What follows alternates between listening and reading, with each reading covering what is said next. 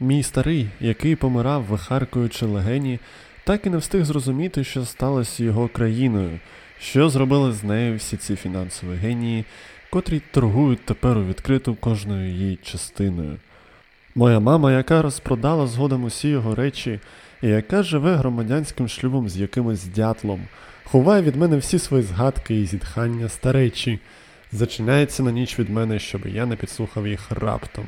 Він і досі торкає мене своїм кашлем, ніби шипами, приходить до мене в вісні, дивиться чорним оком, і я знаю найтяжче, що є у нас, це наша пам'ять, а найгірше, що вона лише тяжче з кожним роком. Він називає мені імена лікарів, які його вбили, сидить на ліжку напроти мене і кличе мене до помсти. Каже мені: Малий, в тебе немає ні злості, ні сили, ти їм здав свою злість, мов провідникові постіль. В тебе немає малий ні спадщини, ні країни, і всі твої друзі малий згоратимуть, мов комети. Блукатимете ви, як цигани, зникнете, як караїми. Раз уже все прогнило, спробуй хоча б нормально померти. Скільки можна терпіти їх голоси на сходах, будильники й окуляри, теплі щоденні предмети, вирви їхні серця, надійно спинивши подих, спали їх разом у ліжку, ніби старі газети. І я витягаю бензин і старі корабельні канати, і розводжу в кімнаті вогонь, який усіх нас огорне. І я знаю, ніщо не може мати над нами влади, окрім голосу крові, який заповнює горло. Добре, коли тобі сняться підпильники та герої, погано, коли їх поява на тебе тисне. Ця влада посилює в мені любов до холодної зброї. Ця держава позбавляє мене почуття вітчизни. Країна, в якій виживання вважають талантом, де вся твоя біографія, список боргів і трупів, називає мене тепер злісно вбивцею і симулянтом, опитує свідків, які вціліли, шукає рештки отрути. Хай тепер прокуратура засипле мене своїм спамом, хай потопом залється вулиця кам'яниста. Хай з'являться миротворці і випалять чорним напалмом гарячі електростанції мого невтомного міста. Хай вони тепер спробують усе це без нас поєднати, хай спробують врахувати небесні сумні коливання. Сонце священний вогонь заливає кімнати. Герої не помирають від стаціонарного лікування.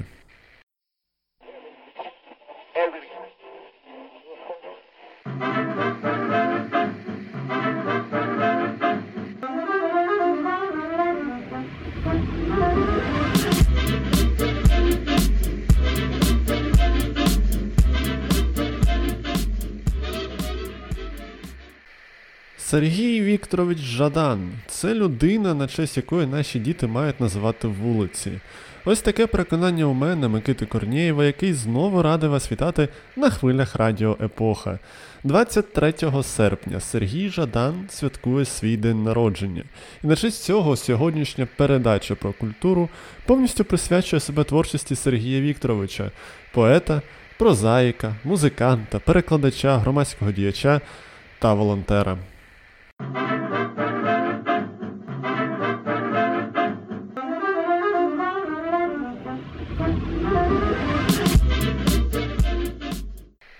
Щось старе. Першою професійно виданою збіркою віршів Сергія Ждана стала збірка Генерал Юда, яка 1995 року вийшла у Києві силами видавництва Український письменник. Втім, їй передувала збірка Рожевий дегенерат, яку молодий Жадан випустив своїми силами на два роки раніше. Її історія тісно пов'язана з навчанням автора у Харківському національному педагогічному університеті. Студенти філологічного факультету створили літературне угрупування Червона фіра, співзасновником якого був Сергій Вікторович. Літературною концепцією червоної фіри за заявами її членів став неофутуризм. У період зламу концепції існування українців їм було важко сприймати поезію та літературу, а тим паче стиль червонофірців. Втім, організовуючи різного роду фестивалі, зустрічі і презентації, угрупування досягло певних успіхів у популяризації творчості його членів. Дехто з організації мав готові збірки, але видати їх у ті часи було надскладно. Так, Жадан свого рожевого дегенерата видав на хуторі Бондарів, І це не було якимось жартом чи референсом. Просто у поета там жив знайомий вчитель інформатики з доступом до кількох строманевих принтерів. Друк сотні примірників збірки зайняв, за словами автора, близько тижня. І це при тому, що у примірнику було всього 32 сторінки інтимної лірики, перемежованої з оптимістичними та дещо наївними поглядами молодої людини у майбутнє. А от з генералом Юдою вийшло зовсім по-іншому. Молодий автор надіслав два рукописи на два різні літературні конкурси і в обох переміг, отримавши таким чином право видати свої збірки. Так з'явилося вище згаданий генерал, а також збірка Цитатник, вірші для коханок і коханців, яку видав у тому ж 95-му році київський смолоскип. Як зізнається Жадан, ці дві збірки багато у чому дублюють одне одну, хоча, звісно, автор намагався цього уникнути.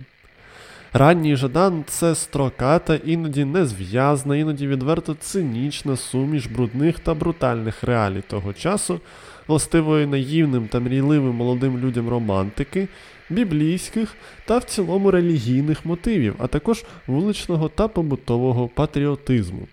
Ліричні герої цих віршів часто постають в образі бездомних мандрівників, переважно метафоричних, що мандрують своєю власною версією навколишнього світу, побудованій на мріях, уявленнях, принципах та переконаннях.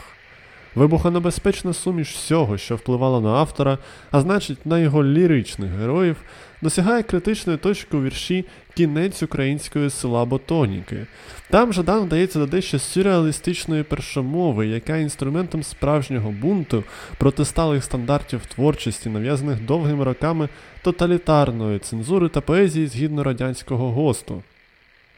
Тоді, коли ти захочеш розподілити слова на ті, що хоч раз вживав, і ті, яких не торкався, ти мусиш відчути цю тишу, яка розрива нічну серцевину, вимучена кругова, кожного разу, скільки б сюди не вертався. Тому що колись давно шматки гарячих лексем холонули тут в ротах, забиваючи страхом, і той чоловік з обважнілим лицем, з чорним записником і простим олівцем лишав по собі тільки тишу, що падала мертвим птахом. Але, як і багатьох українців, цей незрозумілий період і сформував Жадана повноцінно і безповоротно. Його герої молоді і старі, сумлінні і грішні, багаті і бідні, змішують екзистенційну кризу великої і малої батьківщини з власною, змішують життя і смерть, змішують легкі наркотики і алкоголь. Словами цих героїв, словами Жадана, які влучно відмічає ухвала про висунення Сергія Ждана на Нобелівську премію у галузі літератури, значною мірою говорить і думає вільна Україна.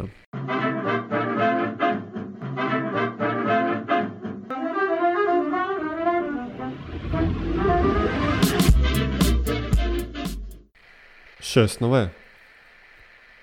Сергій Жадан, будучи одним з найвідоміших літераторів сучасної України, примудряється одночасно бути досить помітною рок-зіркою у прямому сенсі цього слова.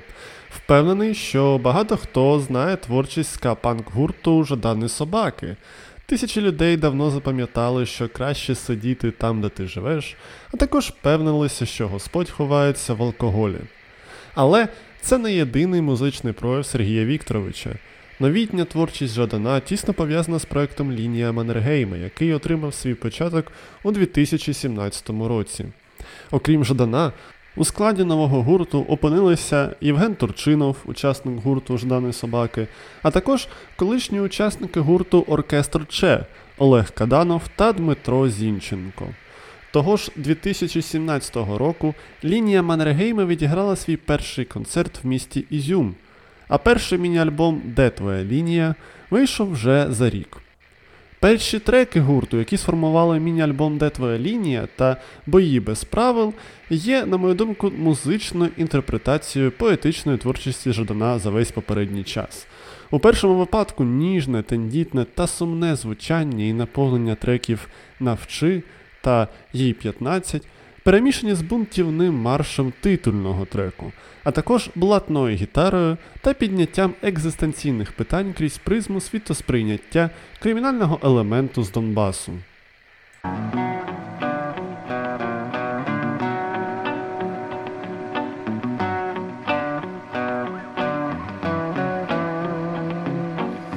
Південно-західна залізниця, третя ночі, година рання. На два вагони одна провідниця забезпечує пересування. Ходить, ніби матір Тереза, непевна, як погода осіння. Блукає, темна і нетвереза, розганяючи сновидіння. І я лежу в глибині вагона, приречено, як шахтар у забої. Везу пакет з головою пітона, чорного хіміка з лозової.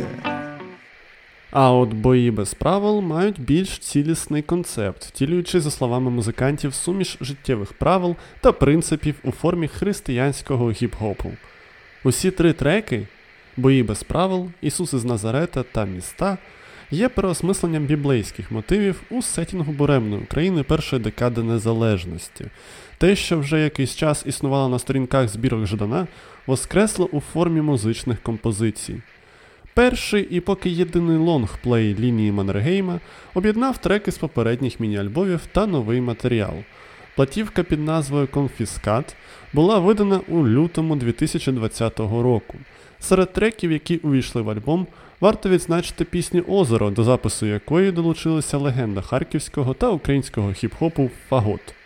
Рік по тому, у лютому 2021-го, лінія Маннергейма презентувала два нових сингли Зима та Сніг. Слухачам кинулась в очі, а точніше у вуха, відчутна зміна стилю гурту. Як прокоментував Суспільному Сергій Жадан, ці треки це шлях вперед, і ми відходимо від того, з чого починав гурт. Весь запланований новий альбом має бути таким, як перший трек Зима. Музиканти будуть рухатися в напрямку постпанку, музики 80-х, простого гітарного звучання.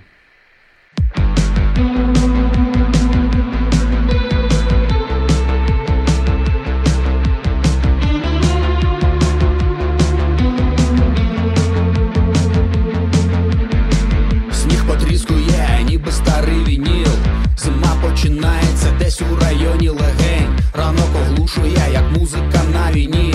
Довга зимова ніч і короткий зимовий день. Зима починається зміною кольорів. Зимі забагато відтінків у небесах. Ліси подібні на флотилії без прапорів. Зимі не вистачає мужності в голосах. Буде щороку між нас виринати, така невагома,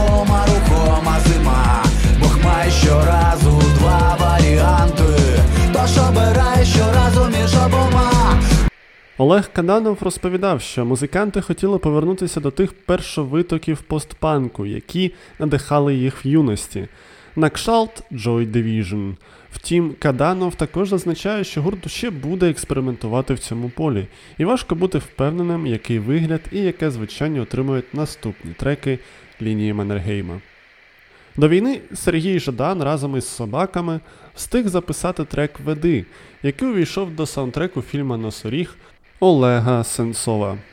Про цей фільм передача про культуру розповідала у минулому випуску. Принагідно запрошую послухати і його, а також поставити лайк, оцінити подкаст, поширити його десь у всесвітній мережі інтернет і, щоб двічі не вставати, заразом задонатити на Повернись живим, аби українську культуру було кому робити.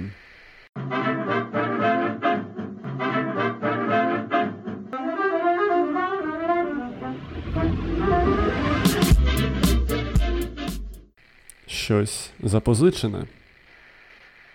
Сергій Жадан, поет, прозаїк і музикант, також засвітився і у перекладацькому полі.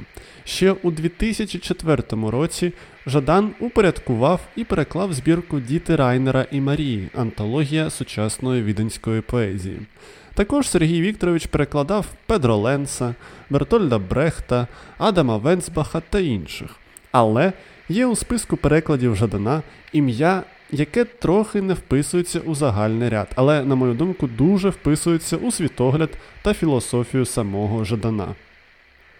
Рівно о 12 ночі з 1973 на 1974 в Лос-Анджелесі пішов дощ на пальмове листя за моїм вікном, вибухнули петарди і затрубили клаксони. І все загриміло. Це рядки Чарльза Буковський у перекладі Сергія Жадана. У книзі Марадона Буковський знайшов собі місце поміж нових віршів Жадана, тексту вистави Радіо Шансон та перекладів інших авторів. Ще у нульових роках Сергій Жадан розповідав, що Буковський є одним з його улюблених письменників. Не дивлячись на те, що існують переклади Буковські російською, польською та німецькою, та й загалом Буковський перекладати не складно, перекладу саме українською довго не існувало. Знайомство для Сергія Вікторовича почалось у 1999 році з легкої руки колеги Андрія Кокотюхи. Той попрохав Жадана придбати примірник невідомого для них тоді автора, і тому Жадан заразом придбав примірники для себе. Це було видання одразу двох книжок: Історія звичайного безуму і Найкрасивіша жінка у місті. Пізніше у бібліотеці українці завелися усі книги Буковські, в тому числі кілька німецьких та польських видань. Також багато років назад Жадан зазначав користь перекладань Буковської українською. На той час українська поетика була досить закритою для такого стилю поезії, і саме Буковський міг дати поштовх до розширення поетичних горизонтів в рамках української культури, як це колись сталося у Німеччині та Польщі. На розвиток української поезії, на думку Жадана, сильно вплинули переклади Аполінера, Лорки, Рембо, Рільке а також певним чином антологія бітників Андруховича. Саме останнє видання, а також переклади молодих польських поетів, разом з власне перекладами Буковські має шанс повпливати на молодих українських поетів та урізноманітнити сучасну українську поезію в цілому. Це і є в певному сенсі місією Жадана перекладача. Місією ж передачі про культуру залишається інформування шановних слухачів Радіо Епоха про глибоку та різноманітну українську культуру в усій її строкатості і самобутності, а також про маловідому, але від того не менш цікаву культуру зарубіжну. І також нашою з вами місією залишається підтримка Збройних сил України, донатами, діями і навіть молитвами. За це все від імені редакції Радіо Епоха я, Микита Корнієв, вдячний вам. І також від імені редакції Радіо Епоха я вітаю вас, шановні слухачі, з прийдешнім Днем Незалежності. Хай це свято ніколи не втратить актуальності. А на цьому все. Доброї ночі всім, вигнаним і забутим. Доброї ночі вам, біженці і подорожні. Доброї ночі всім, хто нині ночує не вдома. Доброї ночі всім. Доброї ночі.